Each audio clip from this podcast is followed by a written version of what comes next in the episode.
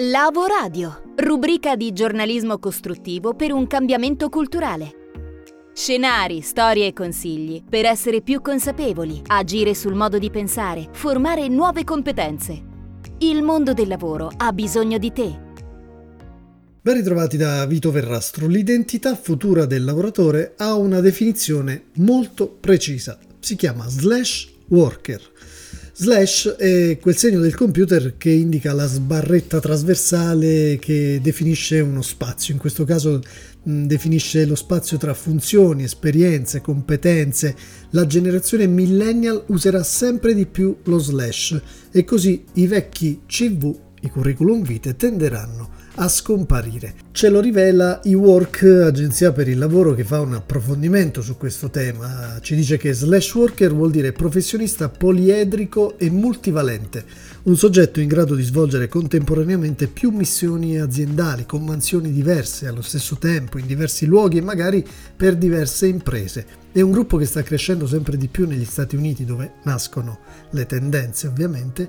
Lì si contano oltre 55 milioni di lavoratori freelance che hanno questa caratteristica e ormai il 40% della forza lavoro statunitense è freelance, tra i quali prevale o sembra prevalere proprio la logica dello slash worker. Grazie ad un post di Matteo Cafiero, che salutiamo perché è sempre una, una bella fonte di ispirazione su LinkedIn, vi propongo un pezzo di presentazione di Chiara Battaglioni al Freelance Camp del 2018. Allora ovviamente non c'era il virus, non si parlava ancora di smart working, ma gli slash worker c'erano già e come? E lei ne divenne una sorta di portabandiera. Sono qui per fare una confessione, diciamo proprio che faccio outing.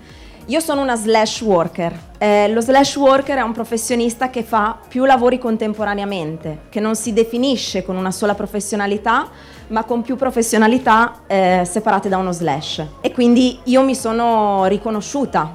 E neanche tanto tempo fa, perché se mi aveste chiesto eh, prima di questa data che cosa facevo, eh, sì, vi avrei detto ho un primo lavoro, ma vi avrei detto che io avevo questo, un lavoro bancomat un secondo lavoro che ho scelto di fare eh, per fare cassa. Eh, non so se nella vostra esperienza anche voi avete accettato lavori che magari non erano in linea con quello che volevate fare, con quello che erano eh, i vostri desideri. Io sono una professional organizer, faccio la professional organizer. Ho, diciamo, studiato un po' di tecniche di organizzazione, di produttività, eh, mi rivolgo soprattutto ai liberi professionisti, poi però mi è capitato eh, ormai due anni fa di incontrare nel mio percorso un'azienda che si occupa di formazione. Formazione in modo speciale perché lo fa con il teatro d'impresa, con una metodologia molto particolare e mi è stato chiesto eh, di collaborare con loro, sempre come freelance, quindi non come dipendente, eh, ma di aiutarli nella gestione di questi progetti di formazione. E per loro sono project manager, quindi seguo tutti, seguo clienti, seguo progetti di formazione, mi occupo ovviamente degli aspetti organizzativi.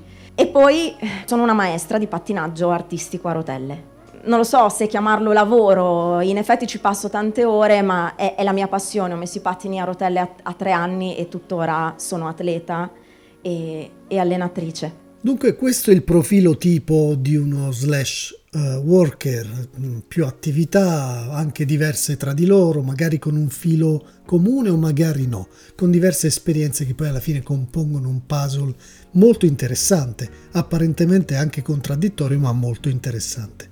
Negli Stati Uniti una report di Price WC in, uh, praticamente in tutto il continente ha messo in evidenza che gli slash worker non sono disposti a scambiare la propria libertà personale con un salario, dunque sta cambiando il paradigma. Molti di loro vogliono rimanere freelance per il resto della propria carriera e quindi ragionano tutti in termini di crescita professionale e di flessibilità nel gestire il proprio tempo piuttosto che solo sul parametro economico. Mm, per quanto possa sembrare paradossale, dice ancora il report, una delle variabili più citate è la sicurezza, cioè il 45% dei freelance di quello studio afferma di sentirsi più sicuro in modalità slash rispetto ad un'occupazione singola e a tempo magari determinato. Come dar loro torto in un mercato così fluido e così mutevole. Altra caratteristica è eh, la, l'opportunità di vita nel lavorare e di viaggiare allo stesso tempo assecondando quel nomadismo digitale o non che si sta ampliando sempre di più come uno dei nuovi paradigmi. In Italia che cosa succede? Arriverà anche qui questo trend con eh, le agenzie per il lavoro e le aziende che si troveranno di fronte non più curriculum, ma slash worker che si presenteranno con una serie di uh, esperienze, una serie di dati, una serie di uh, opportunità lavorative che hanno collezionato e che quindi denoteranno sicuramente delle caratteristiche ben precise. Flessibilità sicuramente, eh, anche qui libertà, creatività, problem solving, cioè tutta una serie di, di competenze soft, apparentemente soft, che però oggi fanno la differenza. Startup! La situazione della pandemia ci ha abituato a capire anche l'importanza della salubrità di luoghi domestici, di lavoro, di studio, di svago, quelli in cui ormai, causa Covid, appunto, passiamo gran parte del tempo. Una startup pugliese ha sviluppato Nose, una soluzione tecnologica per ridurre i rischi di aggressioni di agenti inquinanti proprio negli spazi chiusi. È un sistema attivo che usa una sensoristica intelligente misurando in tempo reale la concentrazione di anidride carbonica, ma anche composti volatili organici e interviene tempestivamente attraverso ventilazione, filtrazione e sanificazione meccanizzata, prevenendo situazioni di rischio e di criticità. Fabio Cerino, amministratore unico di Bifrist, ci spiega come è nata l'idea. L'idea nasce dal, dal fatto che noi siamo qui a Taranto e la qualità dell'aria qui è importantissima, ma non potendoci occupare della qualità dell'aria esterna abbiamo deciso di occuparci della qualità dell'aria indoor. Tra l'altro è importante sapere che il 90% della nostra vita lo passiamo all'interno degli ambienti chiusi. Tra il dire e il fare però non è mai facile. Com'è stato il processo? Ci sono stati problemi nel creare Nose? È stato piuttosto complicato realizzarla in quanto gli ultimi mesi sono stati caratterizzati dalla pandemia, che però ci ha offerto degli spunti nuovi di riflessione e di aggiustamento del prodotto. Infatti la pandemia ci ha suggerito anche di prenderci cura delle condizioni di rischio presenti all'interno dei luoghi chiusi eh, e derivanti proprio dalla diffusione del contagio, luoghi chiusi in cui avviene la maggior parte del contagio. Per cui abbiamo anche preso spunto dalle difficoltà e messe in pratica attraverso una rielaborazione del nostro prodotto. E dunque avete guardato i problemi come opportunità proprio in classico stile start-upper e in più però avete avuto uh, lungimiranza sulle competenze IoT, quelle del futuro, Internet of Things.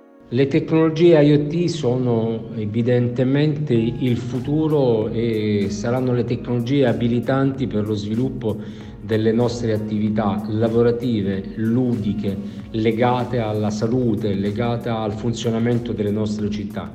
Tutto sarà basato su tecnologia IoT eh, e per questo dico ai giovani di approfondire eh, questa tecnologia, di prendere spunti dalla possibilità di comunicare eh, tra il mondo nostre, dei nostri bisogni, far comunicare il mondo dei nostri bisogni con il mondo delle cose attraverso questa infrastruttura ancora così vasta e da eh, sondare che è appunto internet. Eh, rivoluzione tecnologica veramente di lungo respiro. E con i consigli di Bifrist si chiude anche questa puntata, l'ultima dell'anno solare 2020, per cui buone feste a tutti e buona vita a tutti.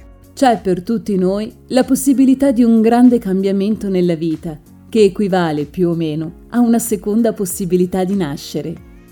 Per approfondimenti, percorsi informativi e formativi personalizzati, scrivici a info-lavoradio.com con noi, nel tuo futuro.